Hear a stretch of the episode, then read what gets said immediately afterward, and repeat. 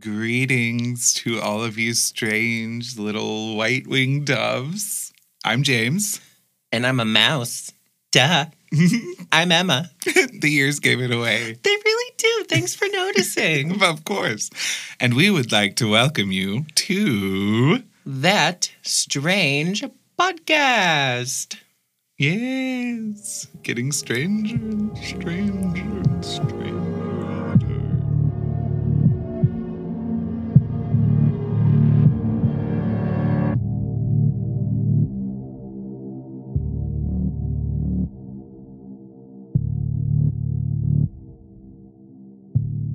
Hello, hello, hello, and welcome to the show. Yes. welcome, welcome, welcome. uh, we are glad you could make it today, and we hope you're enjoying the show in general. We certainly do. Hope yes. that. Yeah. yeah, I mean, we do. Hell, everything we do here, it's it's for you. It is for you. It, yeah. I mean, we do have fun, obviously. But it really comes back to you the listeners. And uh, thanks for being so warm and accepting and coming with us on this journey. This homeward bound too, with the incredible journey. it is. It is. I like that. Speaking of us, how how are we this week? Oh, you know, thank you for asking. How am I though? Um I'm feeling strange and getting stranger all the time. I don't know. My power is growing. yeah, I don't know. Um, I'm good. I'm very good. Uh, how about you, my love? How are uh, you? I don't see how that's any of your business. oh my god! Oh my god! That's the best. You got me. You got uh, me, girl. Your face uh, was so funny. Like your jaw literally dropped so far it almost touched the desk. well, I was like, wait, what? God, it was, I'm, uh, so thrown off. Oh, that was so good. Beautiful, beautiful. But to actually answer your question, oh you yeah, know, yeah. Uh, I'm dangerously close to fabulous. Ooh, feeling good as hell. what a treat, folks! You hear it. We have as a special guest tonight. We have Lizzo. Uh, Please welcome Lizzo. It's true. you know, I actually just took a DNA test. Yeah. Yeah. How'd, how'd that turn out? The doctors informed me that I am 100% that bitch. Oh, well. you know, honestly, I love this side of you. Girl, I am feeling myself in here on this day. I can tell. I can tell. Uh, I love it. So you're feeling it. Hell, I'm feeling it. Uh, Hell yeah. I, Hell yeah. yeah. Uh, do we have anything to get to before the story? Like any comments, concerns, addendums, questions, etc.? Just one. Okay.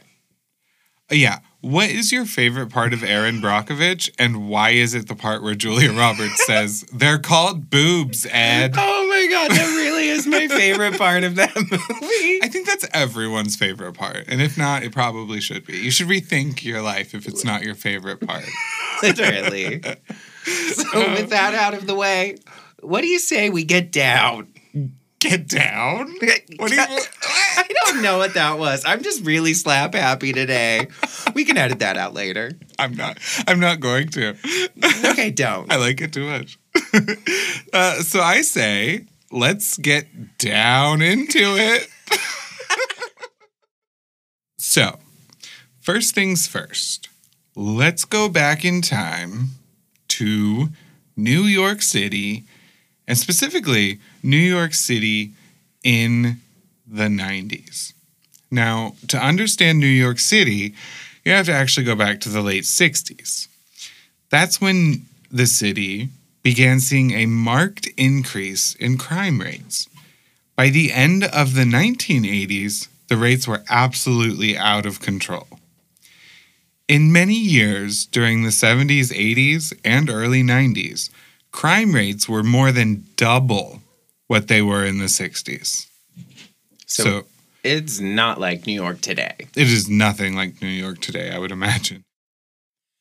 In addition to the rising crime rates, mm-hmm. um, New York City was hit really hard by the crack epidemic in the 80s, which peaked in 1990. Mm-hmm. Um, And New York then, it's like the city was a lot of graffiti. Yeah. It had a lot of illicit drug dens and picture like very neon signs that lead you to seedy clubs. Honestly, when you said that, I'm picturing um uh what's that? Hill Valley from Back to the Future. Oh my god, yes. Like when they go back to 1985 and Biff's like all in control of everything. He's got the tower. and the principal's getting shot at by gang members. exactly. Yeah. Yeah. Yeah, it's pretty much just like that. Yeah. Um, I- that makes sense, actually. That movie was made in the 80s. So, New York uh, during this time uh, was hard to describe. However, I did find a quote from a, a, a famous photographer by the name of Gregor Alessandrini. Um, and he painted New York thusly. Quote, the city had obviously tremendously changed since the 70s and 80s, but you just had to walk around the corner, enter any downtown dive bar to find the signs and remains of legendary New York. You could just point your camera and see empty lots, graffiti, and RIP murals, crazy people and wild parties, cinematic atmospheres in the desolate meatpacking district 42nd Street sleaze still alive, old signs and storefronts, and he says, finally, old New York atmosphere in general. So yeah, I think we're on the you know on the right track that with that Back to the Future Yeah, thing. It's- absolutely. it's that. Um, and just like in Back to the Future, police were struggling immensely to keep up with the chaos that was ensuing. Uh, it got so bad that the the um, the cops actually started ignoring so-called quality of life crimes, which is essentially stuff like disorderly conduct, you know, loitering, um, stuff like that, in favor of only focusing on violent crimes, you know, of which there were so many. Um, and so that it's an interesting approach. That's wild to me. Yeah, it's almost counterintuitive. It's like we're Yeah. going to ignore these crimes, but we're going to, you know, but we're not actually going to ignore these crimes in all cases. But we'll get to that later. Um, essentially, a lot of crimes were allowed to run rampant because the NYPD was really just focusing on the the really violent crimes, and they weren't necessarily following through on everything else. Now, the queer scene in the early 90s, it's kind of hard to define, but let's try to. Yeah. and again, it's not going to be like the queer scene of today. No, it was a vastly different world. Um, the 80s were really the beginning of this political slash evangelical movement against queer individuals. Now, while that had started a long time ago, uh, it it really picked up steam, and I think it's safe to say that most pe- queer people were probably closeted for you know obvious reasons. Um, Which is just so sad. well, yeah. Um, so some reasons why people might be closeted. It, it, it was not socially acceptable to come out. And, and I'm saying that now in 2022, where it's still not always socially acceptable. So, Right. yeah, again, it, it was bad. And this was years before, you know, Don't Ask, Don't Tell and DOMA were passed um, by President Bill Clinton, I might add. But anyway, it was a time when homosexuality was still classified as an illness by the World Health Organization um, and the American Medical Association, for that matter. Uh, side note tangent on that being transgender was classified as an illness by the World Health Organization until 2019, as in, you know, less than three years ago. That is really not long enough ago. It is in not even close to long enough ago. I know. I, I was I was pretty blown away by that. Even though I, you know, I, I think I knew that somewhere. I think I tried to bury it in my Yeah. brain. But um, you know, obviously they weren't in the right place at this time in the '90s politically, and we weren't necessarily headed in the right direction. Headed Fully. backward. Yeah, there would. I mean, there would be some ups and downs, and as we know, it's a it's a constant roller coaster for queer folk. And now I'm going to set the stage, you know, even further. Um, in June 5th of 1981, that was the day that a new virus of what is initially referred to as a new type of pneumonia is uh, discovered by the CDC amongst a group of five otherwise healthy gay men. Okay?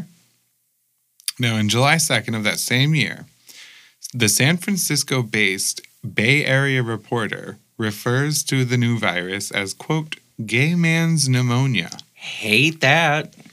Despise that. Uh, the story was all but hidden on page 34, even in the liberal gay leaning publication. Um, and at the time, I think they thought it was just a potential symptom connected to the rising huge usage of poppers within the community. Don't blame poppers. Um, in 1983, someone you might have heard of, Jerry Falwell, calls AIDS a quote, gay plague. So we're at a time where the idea that AIDS is a gay disease really begins to gain traction, and the religious evangelicals get involved in the AIDS uh, crisis.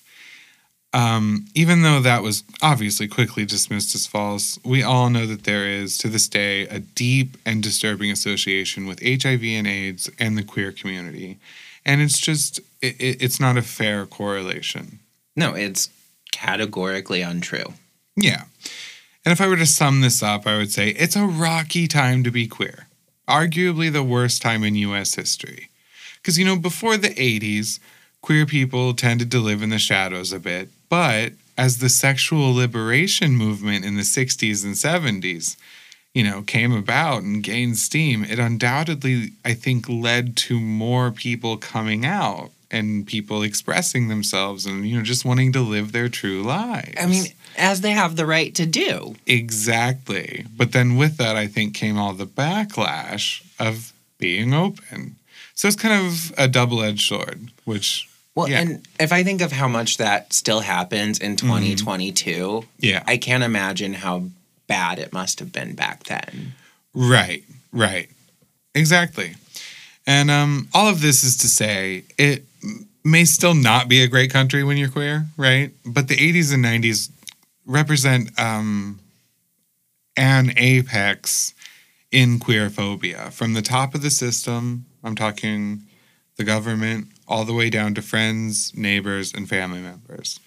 Um, and I'll leave it on this quote To be gay or trans or black or a woman or anyone not at the white, straight, and male center of America's Venn diagram of sanctioned personhood is to know that someone you've met maybe a dozen times, maybe a dozens of someone's, would have leapt at the chance to bludgeon you to death, and that this hatred has nothing to do with you. So now that we've set the scene for you, we can really get into our story, which begins on May 5th, 1991, when the body of a man was found alongside the Pennsylvania Turnpike. And it was found by a maintenance worker. And he found it about 30 feet or so from the road. Now, the worker looks inside a 55 gallon trash barrel and finds something big. And it's wrapped in a total of eight double bagged and double knotted trash bags. And it was like inexplicably heavy. Yeah. And he even says that it's so heavy, he just had to know what was in them. You know what? I would too, though. My morbid curiosity would totally take over in that situation. Same, But I'd be hoping for like puppies, maybe. Well, yeah. I bet this man really wishes it were puppies. But Oh, not yeah. like, but like, obviously, like cute puppies in a Yeah. box Yes, you can take home with you. Because when he started peeling back the layers of the Mhm. garbage bags, like untying them, getting into them, Yeah. he saw what looked to him to be a deer carcass. He looks a little closer and he notices that, hey, this is definitely not a deer. Uh oh. Yeah. And he even says, quote, it looked like a loaf of bread, but then I saw freckles. Oh, that's, That is chilling. It really Ah. paints a picture. Ah. And Oh, that's like that's like that's like stuff of nightmares. yeah, it is. Ah. Like literally a horror movie. Yeah. and the man had been stabbed multiple times, as well as he had been dismembered. Okay. And I'm going to go ahead and say kind of a content warning Yeah. on what we're about to talk about. Gets a little graphic. That it do. Um, so the man had three fresh bruises on his head, one on his forearm and one on his shin. And even though he was stabbed multiple times in both the chest and back, there was, quote, a gaping oval wound in his chest that was ultimately deemed what was responsible for his death. Well, yeah, that'll do it, unfortunately. And uh, again, gruesome disclaimer here because it gets worse. Um, this man's penis had been removed and subsequently shoved into his own mouth post mortem. I I have no words. No words. Yeah. No. No. So investigators immediately they're trying to pull fingerprints from the trash bags and put them into the state database Yeah. because that's the logical thing to do. Well, of course. But they don't get any hits on it. Okay. and they try other nearby states, but also get nothing. Okay. That's frustrating. Yeah, absolutely. So they're like, okay, what else can we do? Mm-hmm. So they decide, the police, they decide they're going to put out sketches of the unidentified dead body at the turnpike's toll booths in the hopes that someone would recognize him. It's very creative. Yeah, like absolutely. it. Yeah. Um, they actually created a sketch from a couple of potential witnesses who reported seeing this man Uh huh. with a man described as slim, around 40 or so, about six foot, and he had blonde or maybe light brown hair. Okay. It's a very vague description. Very but, You know, they often are. Yeah, absolutely. Especially, you know, in secondhand witnesses and stuff. I think that's why those sketches always look so generic. Oh, they do. Aren't they the worst? They look like a caricature almost. They do every, or they they look inhuman a lot of the times. Like they'll have weird eyes that are not any human eyes. Literally. But apparently, in this case, Yeah. the sketch must have actually looked like the person Okay. because a unit from the National Guard thought they noticed the man as a member of their group. And it turns out they were right. That's crazy. Yeah, absolutely. And not too far away from where the man's body was found, Yeah. a truck driver found more trash containers. And inside those, they found personal effects, like a parking ticket from Philadelphia, some money, some traveler's checks, and a National Guard ID that matched the group's claim. Ah. So they then utilized dental records because Mhm. they're like, we have to figure out who this man is. yeah. And they get the dental records through the National Guard, and investigators identified the man as Peter S. Anderson, who's a 54 year old banker from Philadelphia. Okay. And when they searched his apartment, Peter's, hmm they found a fairly typical bachelor pad, if you will. Okay. Like, they said it wasn't like a pigsty or anything, but it certainly wasn't the cleanest of abodes either. right. Okay. I'm getting a picture of that. yeah, very that. For sure. Um, and they apparently found evidence of a recent male house guest. Yeah, unsure what that evidence was, but I'm just gonna let y'all's imagination do the rest. And Giggles and 12 year old. I'm sorry. I Yeah. am. I. I. I'm so immature. no. um, so they end up tracking this house guest down to an apartment that he shared with his girlfriend. Hmm. And police even found blood on the ceiling there. What? Yeah. Why? But It Yeah. turned out to be splatter from shooting heroin. What? Casual. I didn't know that that could happen. Same. So, like, people who shoot heroin could have blood on their ceilings? Yeah. Ah, Everywhere, really. ah. I don't like that.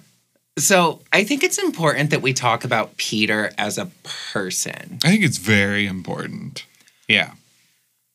Um, he was married twice, hmm and he divorced his first wife, and he was separated from his second wife. Okay. So he had some trouble with yeah, Yeah, his but relationships. but he still remained close with his first wife Okay. and his second wife, and he were pretty close, and the two had a son together. Okay. So it's like even though it worked out, it seems like they didn't work out. They stayed close. Yeah. I like that, at least. You know, she wasn't eh, running away. Right. You know, I mean, not that she couldn't. I just, I don't know. I, I love love. So, like, even Yeah, in this case, I'm like happy they stayed friends or The- literally the best Yeah. case scenario if they're not going to stay together. Yeah. And there was really nothing unusual about Peter Anderson. He was living a typical closeted life for a queer person of that time. Okay. And, you know, like is pretty typical for queer people of that time, rumors swirled around and followed Peter through his entire life. That tends to happen. And you Yeah. know the story. People would say that he dressed fancy, and he would often get asked if he was gay. hmm You know, straight people never get asked if they're straight, though. Correct. They're just told they're valid and correct. Hmm? I don't know. That's all. I just wanted to make that point. that's it. Um, and at one point, while Peter was out drinking while his National Guard group, he was actually assaulted because his unknown attackers believed he was gay. wow. That's fucked up.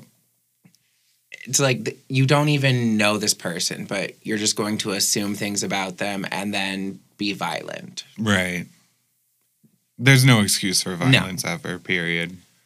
End of story. Well, self defense, but that's not really violence so much as it is self defense. Right. There's clear difference. I think so. So, police also find out that Peter Anderson had been seen at a local so called gay bar in mm-hmm. Manhattan, and it mm-hmm. was a place called the Townhouse. The townhouse. That sounds like a movie.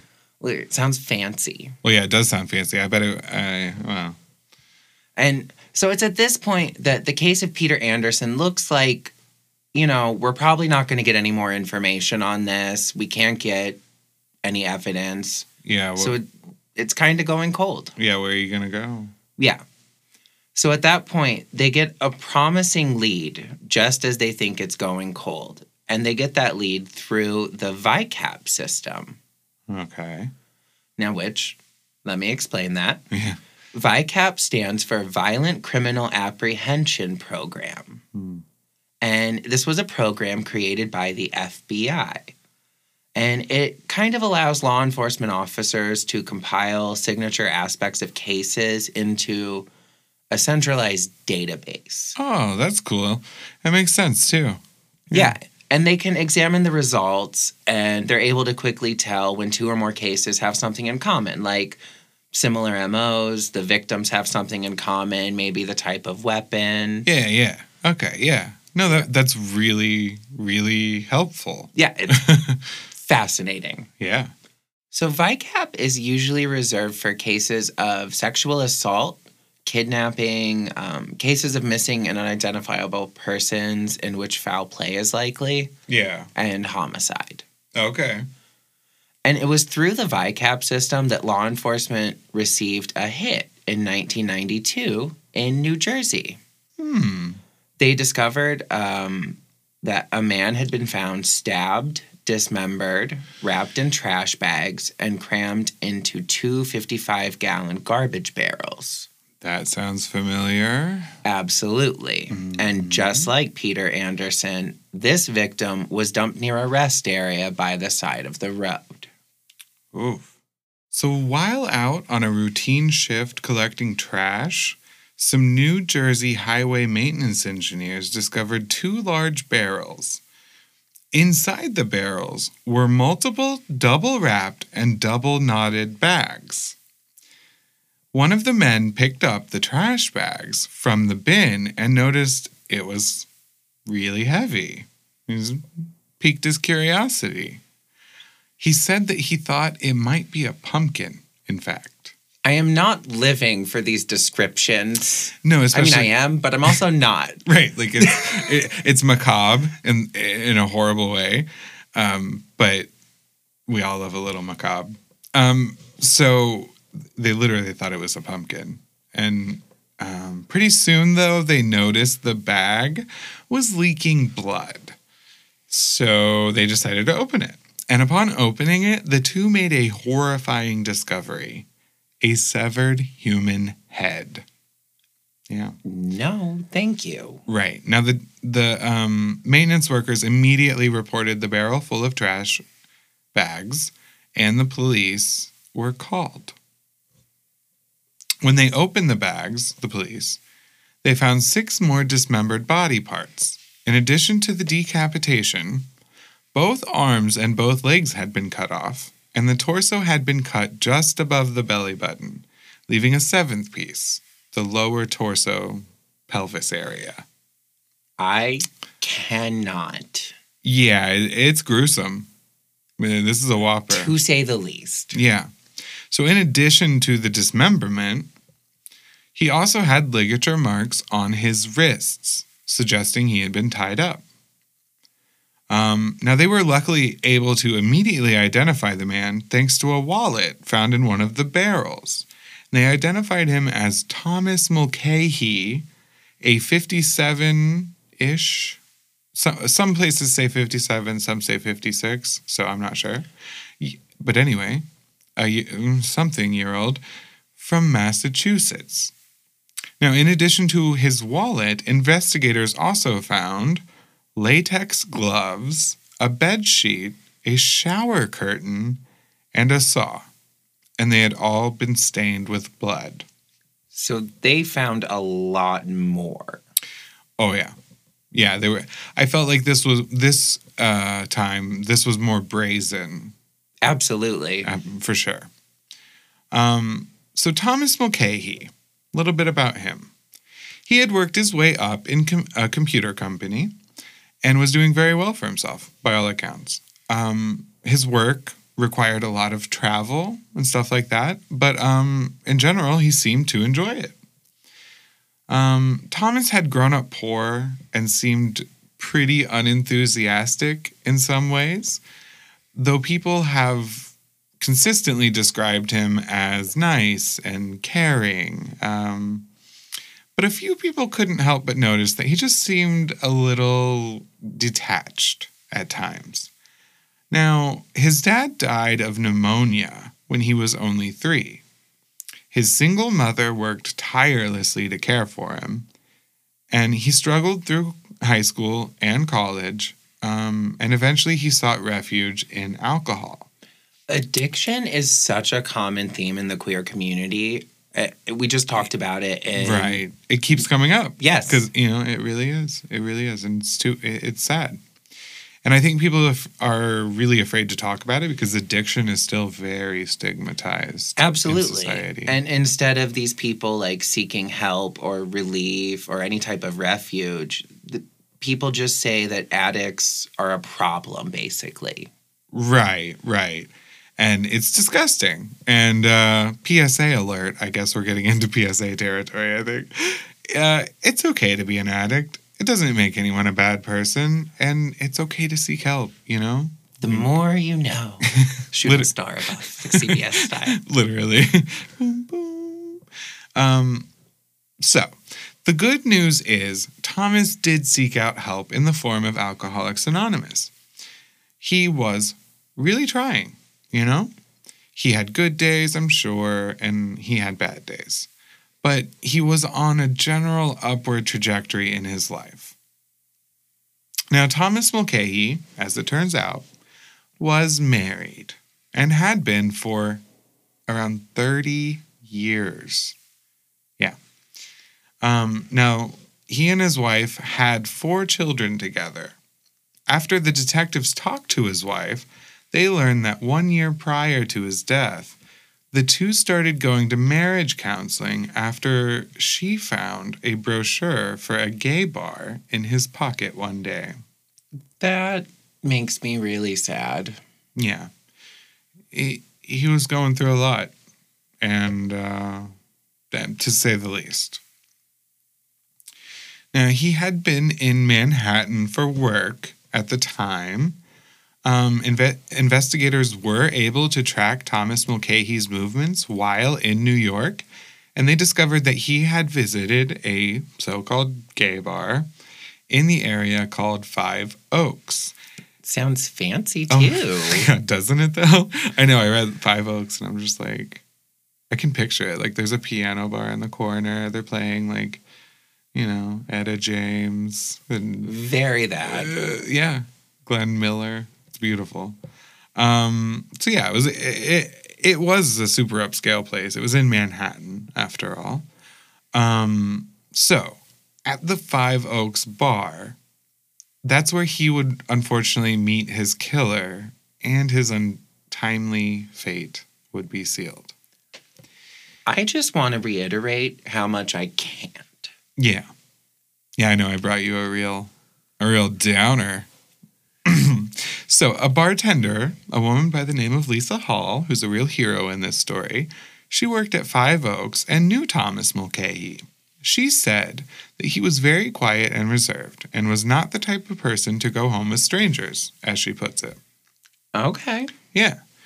Um, the last time she saw him, he came into the bar and had been drinking as usual. But at some point during the night, a man came up and sat next to Thomas. Um, Lisa Hall assumed that the man was probably and must have been someone that Thomas knew. Otherwise, he wouldn't likely be talking to him because he just wasn't the type.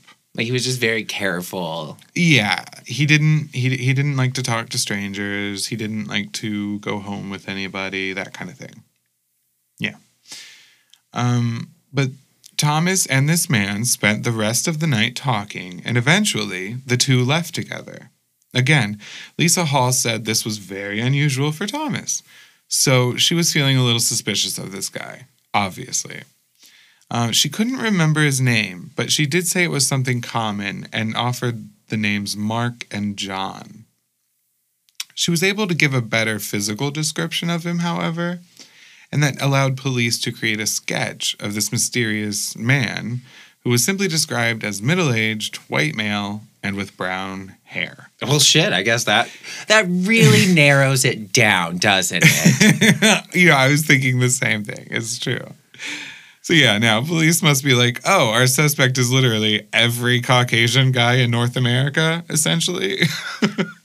that is not what you want. That is never is what you want. No, it's not. Never. It's like uh, when it was a bad time to be bald. Uh huh. Uh-huh. so it wasn't much, but Lisa Hall was able to remember that the man had claimed to be a nurse at St. Vincent's Hospital in New York City. After performing a, an autopsy, the medical examiner found that Thomas had been stabbed at least three times in the chest and abdomen before he died. He also had ligature marks on his wrists, ankles, and knees. So that definitely suggests that he was bound before being killed.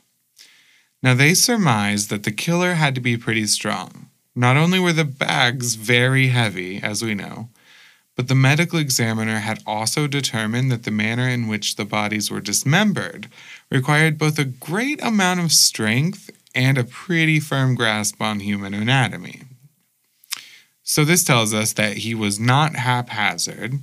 The killer had actually separated the bones at the joints. Ew. Yeah. Like he pulled the joints apart and then cut through the cartilage. Yeah. I have to go. Yeah, and according to one source, source, SARS, um, according to one source, it's actually harder to cut through that cartilage in the shoulder area than it would be to cut through bone. So if you're making the choice to do that, you're actually making it harder on yourself. That's dark. Yeah, so they're clearly, de- I'm obviously dealing with someone sick, but they're also dealing with someone who is a, able to be very precise. Uh, the medical examiner noted no jagged marks um, where the body had been dismembered, meaning that he, a great amount of care And that was put in. that's into wild to me because how would it not be jagged? Right. No, I, I, I am no doctor, but I don't, I don't know. Right. Uh huh. Um, additionally, police also noted that the body parts had been washed prior to being tossed in the trash, Oh. and that as a result, quote, you couldn't get a Dixie cup of blood out of the remains. Oh. Yeah, we're going full Dexter. You really brought us to a great place this week. I thank you. You're welcome. You're welcome. But um, police are starting to get an MO on the killer. They're very methodical and callous. They feel there was something intimate about washing the body parts after dismembering them. Can I? Can I? I'm sorry to interject. but No. Can I just say that I feel like intimate is a very weird word choice.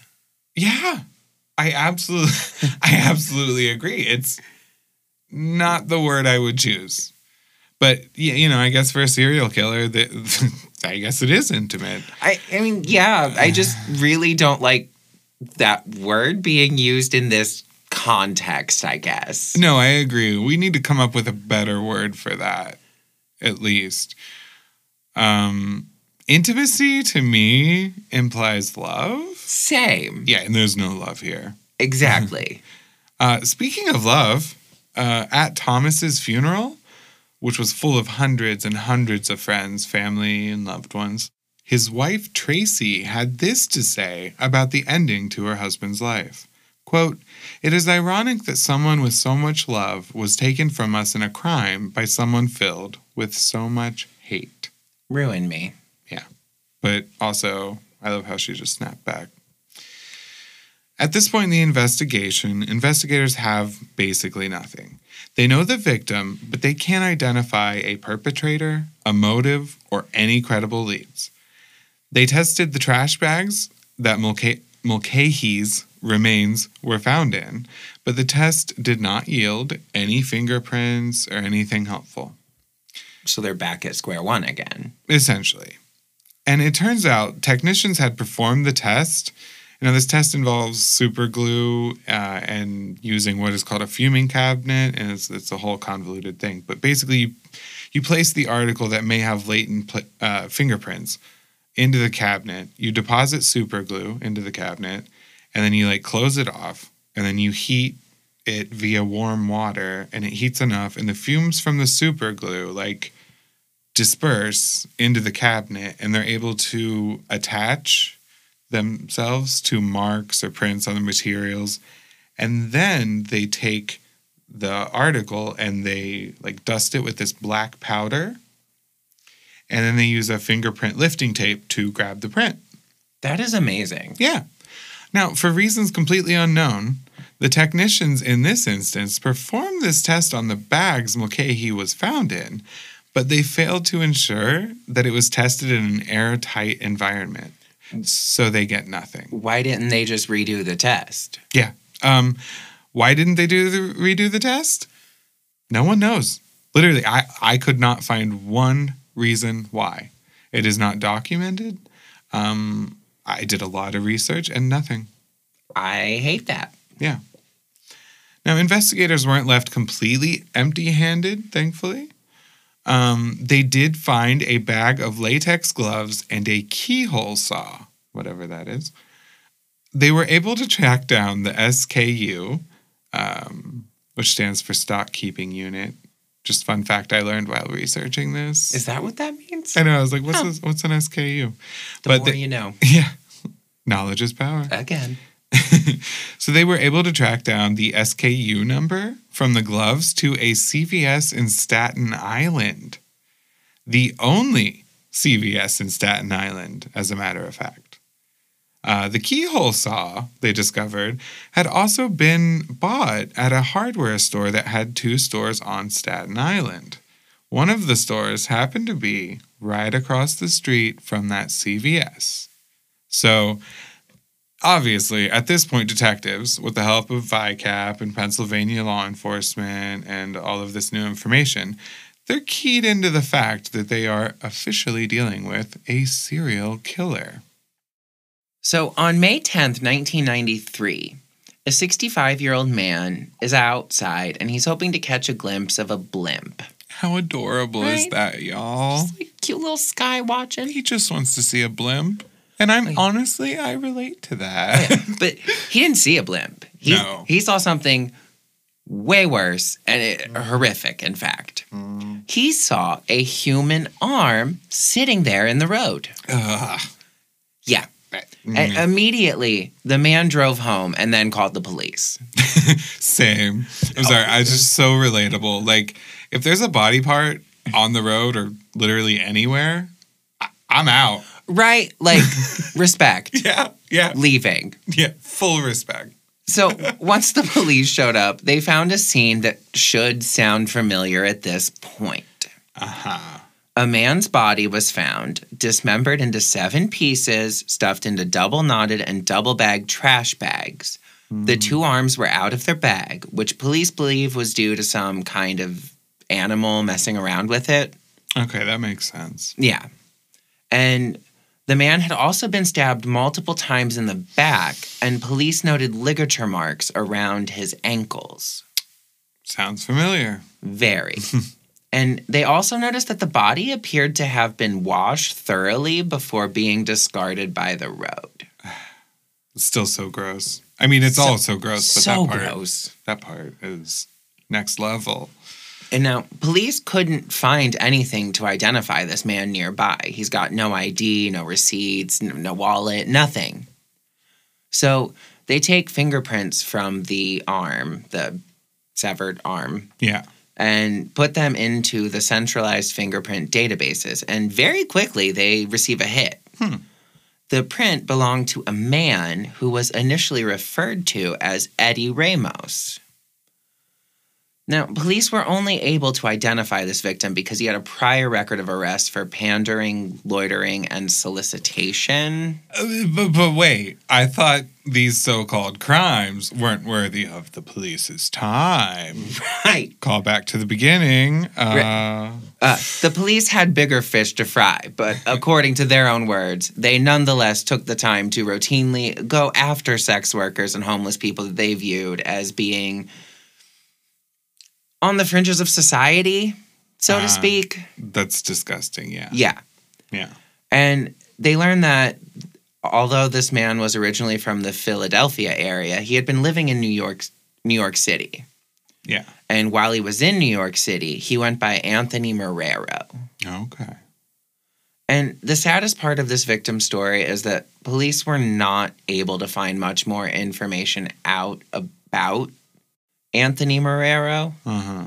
They were able to nail down his identity through fingerprints, but they quickly found that there was no one that was willing to come forward to give any more information on Anthony Marrero. Hmm. Yeah, he was he was not a reported missing person and really no one was coming forward to say that they even knew him. That's so sad. And to quote author Elon Green, quote, as the Asbury Park press suggested, friends and family were not eager to assist the police, which I think points to, again, their inability to look into these things. Yeah. I mean, as much as the police may be trying or not trying, but even when they're trying, they don't get very far. Literally. And also, RE, that quote, shout out to Last Call. Um, it's called Last Call A True Story of Love, Lust, and Murder in Queer New York by Elon Green. Yeah. Y'all, So good. so It's- good, so in depth. Y'all should definitely read it. Um, we have to give a lot of credit to the for this episode to this book. Oh, yeah. Oh, Uh, yeah. There was not much to be found about these four victims until we came across it. Seriously, uh, go read it. Yeah, honestly, you won't regret it. It, it it's amazingly in depth, uh, well researched, very nuanced story, you know, about who the victims were, and I think it um, Uh, it's just it's so good. It's worth a read. Uh, no, it's so good. You and I both read it in like a day. Yeah. Because it was just so addicting. Yeah, which uh, is not usual for either of us. No. the timing of it I thought was pretty odd too. Like we hadn't heard of the book at all when we started researching and compiling this episode. And it just came out last year. Yeah, and I had just like I randomly came across it and it just felt kismetic. What the fuck does kismetic mean? I like I might I don't even know I might be making up a word, but it's like kismet. Like um it's like when something is destined or fateful or um uh serendipitous. That's the word. Oh, okay. Yeah. Yeah. Yeah. it was totally that. so, police, at, let's get back to the story. Yeah. uh, Police that's at this a good idea. point um, learned that Marrero was working as a sex worker Okay. and he was working primarily out of the Port Authority bus terminal. okay. And though that lead seemed promising at first, they didn't really get anything out of it. Hmm. They were getting plenty of tips, but nothing was panning out. Yeah. Uh, they were hoping to be able to place Anthony Marrero at the townhouse bar, like Mhm. fitting him in with the serial killer theory, Yeah. but they were unable to place him there. right. And he had been to many other so called gay bars, but apparently no one had ever seen him at the townhouse. Ah. okay. But eventually, investigators are able to track down Anthony Marrero's younger brother in Philadelphia. Mm-hmm. And they obviously expect him, as a close family member, to be shocked and saddened. Oh yeah. Like I mean, standard the- reaction. I mean, yeah. If you're a human. but uh, the police were met with ambivalence and even what they called embarrassment. Ah, that part pisses me off so much. Same. Like his own family. These men all deserve so much better. They did. They really did. And I hope we can give them something better. That's what we're doing. Mm. Uh, so Anthony Marrero's family had long been estranged from him. And hmm basically, they knew what he did for a living, and it clearly caused friction. Yeah. As it often does, unfortunately. Yeah, and Anthony would occasionally visit them, but not for long, Mhm. which I can't say I blame him. No? And to quote Elon Green again, uh, detectives, quote, got the impression that they had come to grips with his life, that eventually they knew it would end with a knock on the door.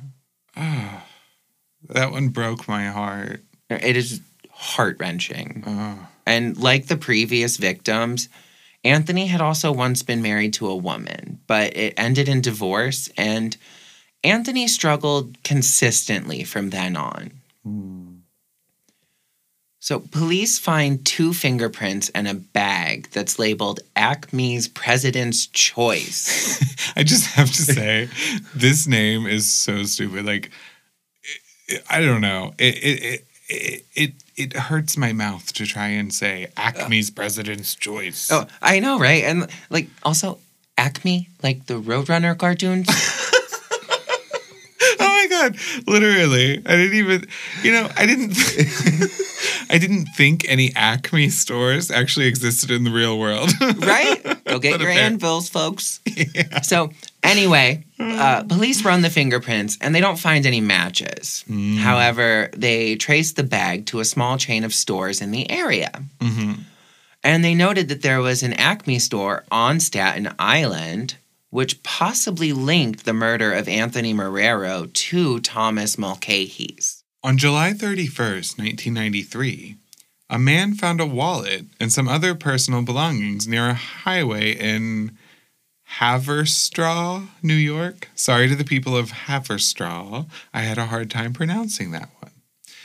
Now, the man, I love this, he um, initially admits he wanted to take the money and run, so to speak, but he had a quote, eerie feeling and called the police.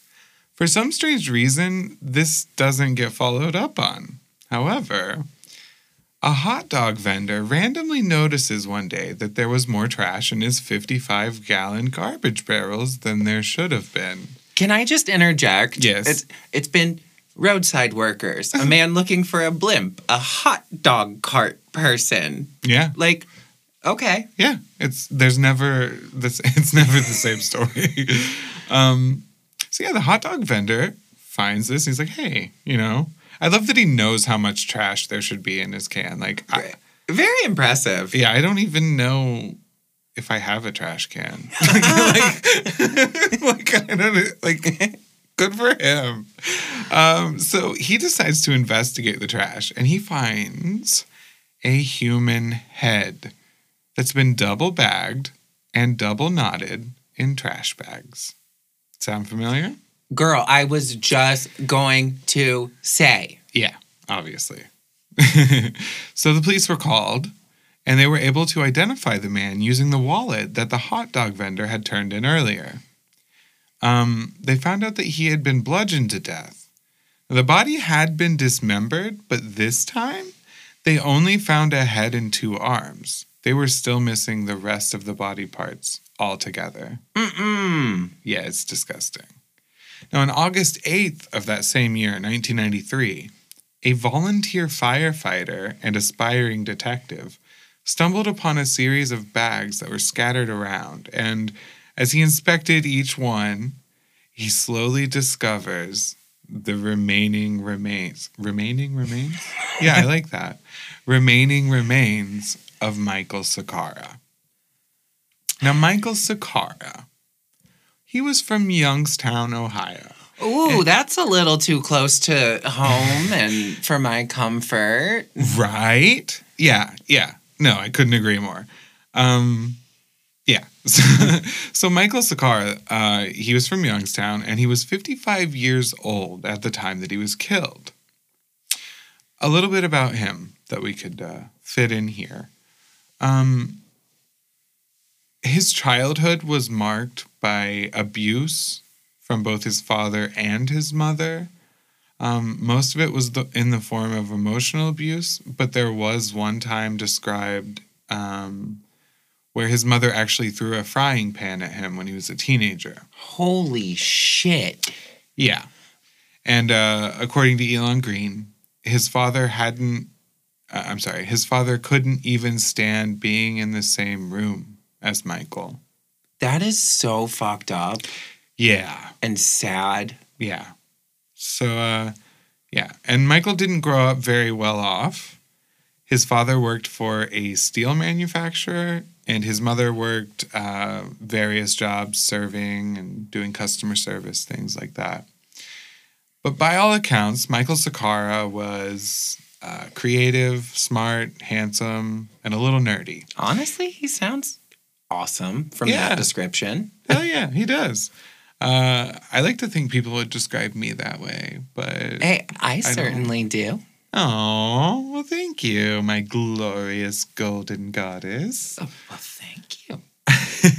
so, Michael Sakara, he liked music, he liked theater, he liked playing Scrabble, he hated liars, and he was such a hard worker that he was even able to skip a grade in high school. So he's just all around an amazing person. Yeah, very impressive. And now apparently his parents wanted him to be a doctor, but Michael had other plans and ended up doing a complete 180 and entering the army right out of high school where he served as a medic. Good for him. Yeah. Now it was in the army that Michael came to terms with the fact that he was gay. Bringing us back to don't ask, don't tell, and that kind of thing that queer people have to deal with, queer phobia in the military, uh, Michael ended up receiving an undesirable discharge after only a few years. I know what that means. Yeah, if if you read between the lines, undesirable equals queer, and I think everyone knew that, knows that. It's how things were done then. It was literally, I mean, it was before "Don't Ask, Don't Tell." So uh, yeah, that's bad. Um, now, after his undesirable discharge, luckily, he f- was finally able to fulfill his lifelong dream he had of moving to New York City, which I think is amazing. And after moving to New York City, he became a regular at a bar called the Five Oaks, where he would sing, drink, and he would even introduce acts on stage. He was just living his fully best life. It definitely seemed like it. Yes, he seemed like a very happy man. After the medical examiner completed an autopsy, the cause of death for Michael Sakara was ruled to be blunt force trauma to the head. However, they also noticed that there were stab wounds to Michael's chest, as well as ligature marks on his arms. Now, unlike the previous two murders of Thomas Mulcahy and Anthony Marrero, the dismemberment in this case was not meticulous. It was actually haphazard. Yeah, I wonder, I wonder why the switch. right. I don't know. Now, this is weird, but a weird note I thought needed to be included. Um, oddly enough, the medical examiner refused to release the bags that Michael Sakara's body parts had been discovered in. Um, actually, years went by before it was discovered that the FBI had taken the bags but never did anything with them. So they never investigated, they never preserved them. So what ended up happening is that evidence was lost forever. That is so infuriating. It is. So at this point, with all of these roadblocks, the investigation is obviously looking like it's gone cold. And people start pointing fingers and they're kind of wondering, why hasn't this case been solved yet? Right. And they're thinking, did this case get pushed aside due to their identities? No, that's what I'm kind of thinking at this point. Yeah, I lean towards that. Um, so the NYPD has been highly criticized for its lack of response to these and other queer hate crimes. Yeah. And according to Elon Green, our favorite author of Yeah. the week, Shout out. Book Uh, Club Book of the Week. literally, while New Jersey police would invest their time in these crimes, the NYPD did not convey a sense of urgency about solving these crimes, No, they did not. which is, again, infuriating. hmm And they argued the murders weren't in their jur- jurisdiction, but then a longtime NYPD detective argued that if they wanted to do something about it, they would have. Oh, yeah. I mean, come on. It's the NYPD. Right. But then they go on to make the point that basically it's not politically advantageous for the NYPD to do anything about this. Right. Exactly. And on the lack of urgency and response on the part of the NYPD, one of the Mhm. detectives working the case called it too little, too late. Ah, that's sad. But more true. could have been. Yeah, more could have been done. Oh, absolutely. So I want to say to their credit that not all of the police involved were neglectful to the cases of these gay men that had been murdered. No, no, no. No. And one detective actually went so far that he enlisted his own family, Mhm. even his children, hmm to distribute flyers with sketches of the supposed killer. So badass. Very that. Like that's the good cop. Very much. It's nice to see a good cop. Like, can we get more of those? yes, please. So others were following crazy leads, and they included a man whose name was on a paper nearby one of the crime scenes, and one that involved a Catholic priest. I like that one. Yeah. Because it was just in the story, even the detectives were they were just so shocked when they came. ac- You know, you come across. You're not expecting to come across a church when you're following up a, a Literally. lead. Sounds like a bad joke setup. It do- there's a joke in there somewhere. I'm sure. But nothing ultimately came out of any of this nonsense. Mhm. Right. So police put thousands and thousands of hours into this case, hmm but their biggest barrier to finding the killer was a lack of quality fingerprints that could be used. Right.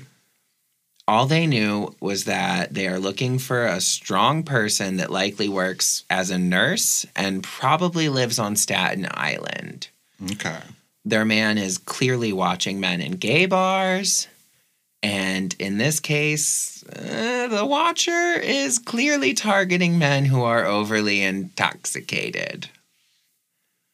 They tried following up with St. Vincent's Hospital and they received a potential lead, but nothing ended up panning out there either. It's like dead end after dead end. Literally. And so the investigators are realizing this too. And they're concerned about the case going cold. Yeah. But also, the murders had stopped. Hmm. So this led many detectives to assume that the killer had most likely changed up his MO and was out there killing and dismembering people, but he had likely found more uh, eff- effective Yeah. effective Yeah. methods Technically, yeah. for dumping the remains in places where they were less likely to be found. Oh, that's horrifying to think about. Oh yeah, if you just sit back and think about it, like how many years go by in this case and you. Yeah. do the math, Yeah. it's very possible that this man is responsible for like countless reported, well, and unreported missing persons, but we'll likely never know either way. Uh, years later, in 1999, to be specific, new forensic techniques would be developed and police would be able to recheck for fingerprints in all of the evidence that they've collected so far on what the media has now dubbed the last call killer. Fancy name for a Piece of shit. Thank you. Yes. um, so the new technology was called vacuum metal deposition, and it used uh, VMD for short. okay, so I didn't go to school for fucking science. so Neither did I. I went to what's school that? for English. Yeah. So, so I don't know nothing. What I is- don't know nothing. I don't know that- girl, I can't. Oh my god. there could not have been a more perfect time for me to flub my words. That'd be like, oh, I have an English degree, darling. And then, bim by okay, bin. I can't form a sentence. Ever. no. So tell me about this fingerprint space machine. so this machine is called um, the vacuum metal deposition machine, and basically what it does is uh, you put the article in a fuming cabinet. It's very similar to that super glue technique, but you put the article that you're looking for the fingerprints on, and you put it in the in the cabinet. And first, you in a small heating dish, you put some gold. Ooh, sounds Yeah, fancy. It is fancy. Uh, like it was like twenty cents worth of gold, I think. so Oh, well, that's less exciting. Yeah, it's a tiny piece of gold, but you put it in there and um, you heat it. There's the heating plate heats it until it vaporizes, and the gold vapor then lifts up and it attaches to the prints, right? But the problem with that is that once it's attached, you can't see it. It's naked to the human eye. But then they melt some zinc in that same dish, right? And then the vapors from the zinc come up and they are naturally attracted to the gold. So then what they can do is just take a picture of the fingerprints and boom, they've got it. So, So it makes it a lot easier. You're telling me science has cracked the case. Absolutely. Let's go. So yeah, using this method, they're able to pull new, better quality prints from the bags. Specifically, they find 16 prints on bags from Thomas Mulcahy's case and three matching fingerprints on bags from Anthony Marrero's case. So they feel like they're definitely, you know, closing in on I their I want them to close in on this whoever this is. Right. So after lifting prints, first they put them into the national database and find nothing. Again. Now, in a desperate attempt to find the killer, law enforcement sent out actual hard copies of these prints to all 50 states and Puerto Rico in 2000 Okay. yeah it was it was sort of like a last ditch effort. They they weren't really expecting to get any hints hits i mean. After all they hadn't gotten any for so many years right? Um but they maybe had a little more hope because these prints were better quality and a lot of a lot of states at that point were not uploading their prints into a national database. Long story short one day, they receive a call back from an official in Maine. They found a match in their state's criminal database for the recent prints recovered. Get him. Yep, yep, they're closing in on them. Now, this is the part in these true crimey stories where we tell you all about the serial killer We tell you about their life, their childhood, their parents, their demeanor, their reputation, their quirks, uh, and, and then we tell you all about who they are as a person. Well, we are not doing that. We will tell you only what you will need to know about Richard Rogers in order for us to finish telling the story. Sorry, not sorry. Exactly. It's our show. And not yours. exactly. And uh, we're not giving time to a monstrously queerphobic predator. He's not worth our time. Nope. In fact. So if you want to know more about him, go on and Google it. Or even better yet, please read the book that I go we've been going on and on and on about, and that is Last Call. A true story of love, lust, and murder in queer New York, and that's by Elon Green. So here's what you need to know about Richard Rogers. He lived in Staten Island, and it just so happened that there were both Acme and CVS stores within blocks of his apartment. Boom. Yeah. Here's some more. He was working as a surgical assistant at Mount Sinai Hospital in New York City. Yeah. So he wasn't a nurse, but they were very close. And he was a nurse at one point.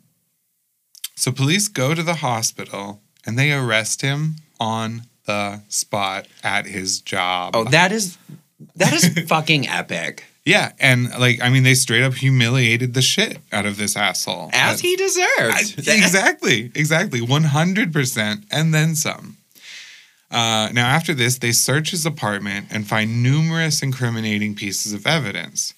They find a Bible with marked passages that all have to do with dismemberments and beheadings. Gross. They find something. They find vials of something called Versed, which is a sedative. Sedative. I can't say that word. A sedative. In the benzodiazepine family. I can say benzodiazepine, but I can't say sedative. Typical. Anyway, uh, it's a family of drugs that, when combined with alcohol, can have really disorienting effects, um, including a partial or complete loss of consciousness. Now, police are presuming that he would have used these sedatives either by spiking his victims' drinks or by simply charming his way into taking them to a hotel room or a remote location of some kind and then sedating them with the prescription drugs. Hate all of that. Yeah, and they also believe that he likely stole from his jobs and um uh like at the time those types of medications you know they weren't carefully monitored the way they are nowadays. So, it was easier to get away with. Right. now, here's the worst part. He had a very extensive and violent criminal past. Past. like, I lost my voice for a second. It, it was weird. You are on a roll today. Sorry, everyone out there. Um, but yeah, he had a violent criminal history. He had killed his roommate with a hammer while he was attending graduate school. with a hammer. That is correct. Blunt force trauma. But his lawyers were able to get him off by claiming self defense. Okay, okay. How bad is it? So, according to Rogers' defense team at the time, the man had approached Rogers for sex, but he rebuffed him. Allegedly, the man wouldn't drop it, so Rogers had no choice but to kill him. Or something like that. Eh. That's essentially what it boiled down to. and he won this case. yeah. It's ridiculous. It sounds um queerphobic as fuck and it sounds gay panicky. Only because it is. and um, you know what's really strange is that Rogers himself was actually a gay man, a fact that came up in this trial of him killing his roommate. You know, that's not what I would have guessed going into this. Um, so after killing the man, Rogers had actually left the body wrapped in a tent on the side of the road, which, you know, kind of sounds familiar, right? There were also multiple instances of Rogers being accused of a very specific type of crime. Men had claimed that Rogers had spiked their drinks after taking them home, and they all said Rogers insisted on giving them orange juice regardless of what they asked for. The men also said that they later remember being injected with something and losing consciousness. Upon waking up, some of them had been tied up. Luckily, they were able to escape without they were able to escape. Wow, why can't I speak? they were able to escape without serious injuries, luckily. But still, I, I think it shows that he was, in my mind at least, sort of testing the waters, you know, before diving in. Oh, absolutely. I think Yeah. he was seeing how far he could push it, even in those early days. I, I agree. I agree. Uh, so finally, using a photo lineup, Lisa Hall, the bartender from Five Oaks, was able to positively identify Rogers as the man that she saw talking with Thomas Mulcahy that night. So at this point, they have an overwhelming amount of evidence against Rogers, Yeah. and they set a trial. Now, for unknown reasons, he's offered a plea deal of just 15 years in prison. Mm. I know. I hate this part. And the conditions of the plea deal is he has to admit to killing Thomas Mulcahy, Anthony Marrero, and Peter S. Anderson. The weird part? Mm-hmm. He refused the deal and went to trial. That's right. He refused the deal. Like, He was being charged with potentially four murders. and I, I just love that he was stupid enough to refuse the deal. But honestly, I find it even harder to believe that he was offered the deal in the first place. Like, how stupid is that? preach! Like, it blows my mind. Totally. So we get to November of 2000, Yeah. and Rogers finally is going to trial. About time. And the prosecution attempted to try him for all four of these murders, hmm but they had a slight issue with that. Yeah. They could only definitively tie Rogers to the murders of Thomas Mulcahy and Anthony Marrero. Yeah. But in a display of awesomeness, Yeah. the judge in the case allowed the jury to hear about all four murders, which was like obviously not what the defense wanted or needed in their fantasy. Oh no, I bet they were so pissed. Hmm. I love it. But the judge did not, however, um, allow them to hear a case out of Florida in which a man named uh, John Piero was tied up, stabbed, and strangled. And Rogers is still their prime suspect in that case, though. He did it. Oh, yeah, no doubt in my mind. Mm-mm. So the defense tries to argue that Rogers might have simply carried the bags, right? He just, he, no, he, he didn't do anything. He just carried the bags. Y'all, that is ridiculous. Could you imagine your defense? No, literally, your defense for murder is no. I didn't kill him, but I carried the bags. Where'd you get the bags from, sir? Like, did Thank someone you. make you carry the bag? Come on, get out of town. Thank you. so, after a very short deliberation, the mm-hmm. jury found Rogers guilty on two counts of murder and dismemberment in the cases of Thomas Mulcahy and Anthony Marrero. Good. And even though he wasn't found guilty on the charges of murdering and dismembering Peter S. Anderson and Michael Sakara, I think I, I think It's- as as this strange family, we can all just go out on a limb and assume the man was guilty. I think it's safe to assume in this case, even though assuming makes an ass out of you and me. Uh, either way, he was convicted and sentenced to two life sentences plus 65 years. The judge ordered the sentences to be served consecutively so he could potentially be eligible for parole after 65 years. But But he's so old and crusty that He- it's effectively a life sentence no matter what. right, he, he he's so old. There's no way. Yeah, he'll be. I don't know, like 150. Yeah, maybe. absolutely. So the judge in this case hated Rogers, and Yeah, I did. live for it. yeah. And it was clear Uh, he referred to him as, quote, an evil human being, Only because he is. only because he is. And he, the judge also said that uh, he hopes he dies, quote, in some hole in some prison without ever having freedom again. Same. I love judges like that. They're just like, this is my courtroom. I'm going to say whatever the fuck I want, bitches. You, you, you out. You're, You're cool. cool. yeah. But, but I think we can all agree that he needs to rot in prison and die there. Absolutely. Absolutely. Period. Yeah. Um, and the judge abruptly ended the case by simply saying, quite firmly, that's the judgment of this court.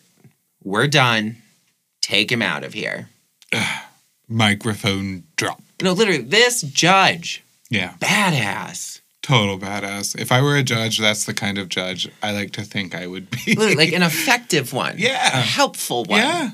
But a human one. Yes. Hmm. So, just a little last note before we wrap up. Um, it's a quote from a detective, and yes, it's from Elon Green's book. That seems appropriate, though. Yes, you know, I just had to wrap it up with a quote.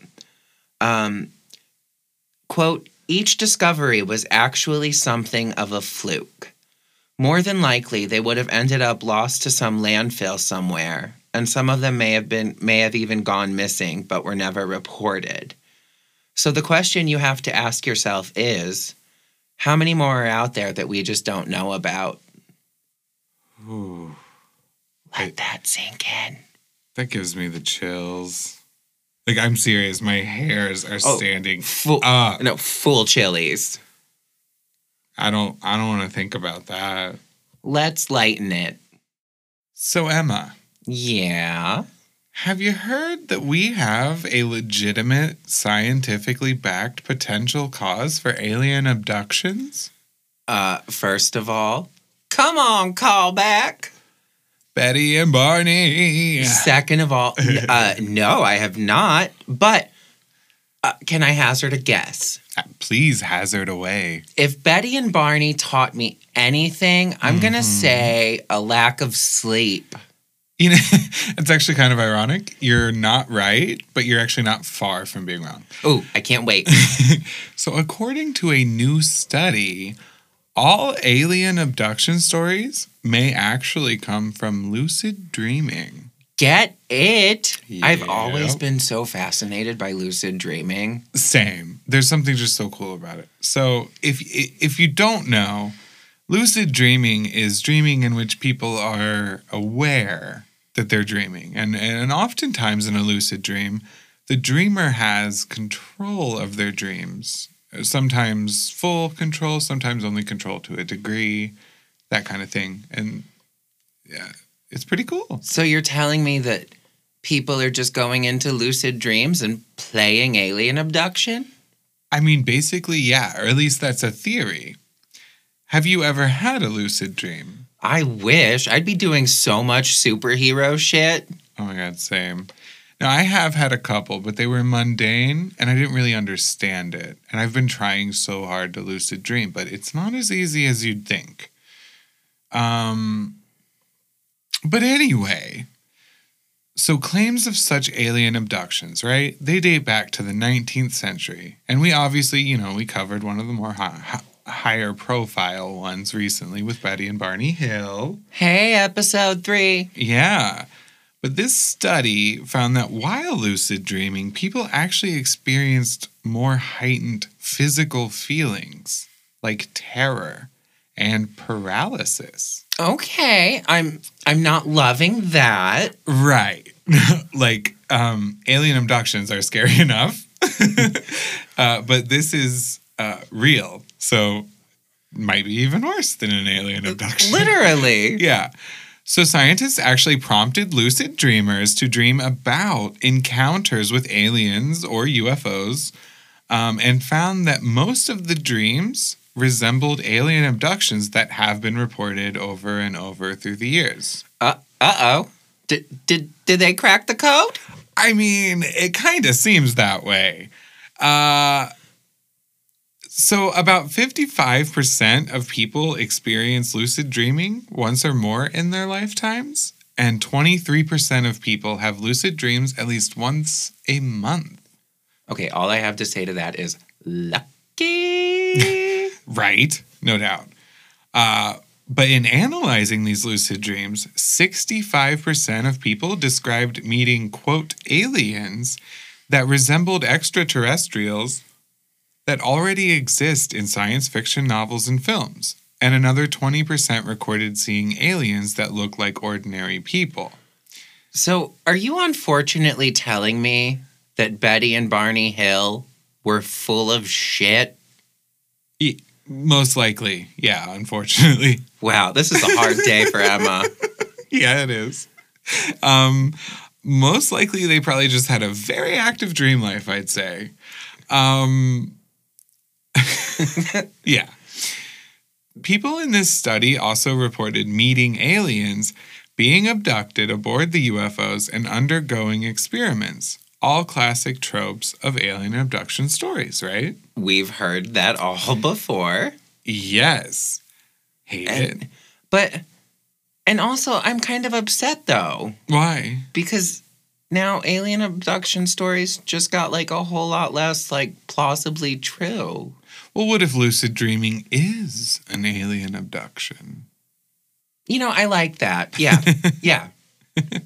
So, also interestingly, um, 30% experience sleep paralysis and intense fear, which again often accompany alien abduction stories. Well, I, for one, in the face of this reality check, am going to choose to believe that it could still happen. I It mean, could. even though this seems like a pretty definitive um, explanation to me, uh, I guess mystery solved. yeah, maybe. I mean, kind of at least for now, until we get more proof. I mean, sure, it could just be, uh, you know, how your dream world is closely related to your conscious mind and the things you think about when you're awake are the things you think about when you're asleep, that kind of thing. And maybe that's all it is. But maybe there's more to it. I don't know. Maybe we'll get some proof. Someone out there could like uh, get a picture of these aliens if it's happening for real. Please? Maybe. For I know. real? Like, please? I know. Just once in my life, I want to see a picture of an alien. Well, yeah. Like a real picture. yeah, but careful what you wish for. I would freak out. Uh, also, though, thank you for this topic because now I'm going to go read more about how to lucid dream. So thanks for that. Oh, of course. It's awesome. Um, and anytime. Um, honestly, I'm probably going to try to do the same because allegedly you can even teach yourself uh, how to how to lucid dream and how to like control your dreams before you even fall asleep. Yeah, Sounds like we all have homework. yeah, but it, it's complicated. All good things are. Yeah. well, we hope you enjoyed that lovely slash horrifying story. I certainly did. Good. I mean, recording with you is just the highlight of my week. Oh, me too. Me too. I, it's true. I, I don't know what I would do without it. I mean, I know I see you the other six days of the week. It's just Yeah. This is the this is the really fun one. Oh, it's true. It's true. We get to do all the all the fun stuff. Um, but it's that part of the show, folks, where we sadly have to wind it down, bringing it down, slowing it down. Um, please hit that like or subscribe or plus sign button, whatever it happens to be, wherever you're listening to us, so that you don't have to worry about missing any new episodes Every Thursday. every Thursday. Plus, it really helps us out. Um, if you're feeling so inclined, please leave a nice review for us wherever you're listening as well. We'd really appreciate that. And you can find us on social media as always. Our Instagram is at That Strange Podcast. Our Twitter is at That Strange Pod. And as always, you can send us a missive at thatstrangepodcast Strange Podcast at gmail.com. That's right. And Homies, y'all know we're always accepting ravens and carrier pigeons. And hell, recently we even mentioned we're accepting enchanted owls. There Yeah. are numerous ways you can get in contact with us. I'm currently working on um, magical white rabbits with uh, timepieces. Perfect. They're a very tough demographic to get a hold of. But honestly, y'all just pick a magical creature, send a message. Yeah, it'll get to us eventually. I have plenty of magical creatures. They they know people who know other people. It'll get to us. Send a message into the ether and we will receive it. Eventually. Yeah, maybe. 5 to 10 business years. but you can also leave a voice message. I don't know if you knew that, but you can leave a voice message using one of two methods. You can either go to our anchor page and record a message, or you can give us a call at 415 617 5718. And that's the really cool option because then your stories and perfe- perspectives are in your voice Yes, we'd love it. and we can just share them as they are. Yes. Um, if you're interested, you can also hit up our anchor page and support us there as well. Sure thing. You know, and uh, you know, basically you do you. We're not trying to tell you what to do. We're just giving you options. You, you do you, but Yeah. maybe still listen. Yeah. And with that, this is that strange podcast reminding you as always to look after one another and be kind to each other. It's just like your mama taught you. I know your mama raised you better than that. Exactly.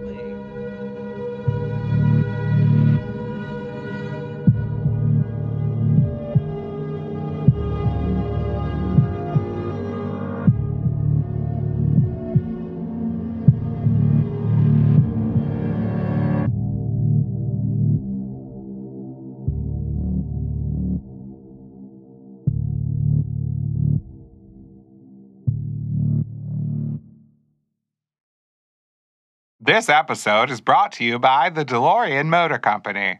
Are you sick of your car running reliably?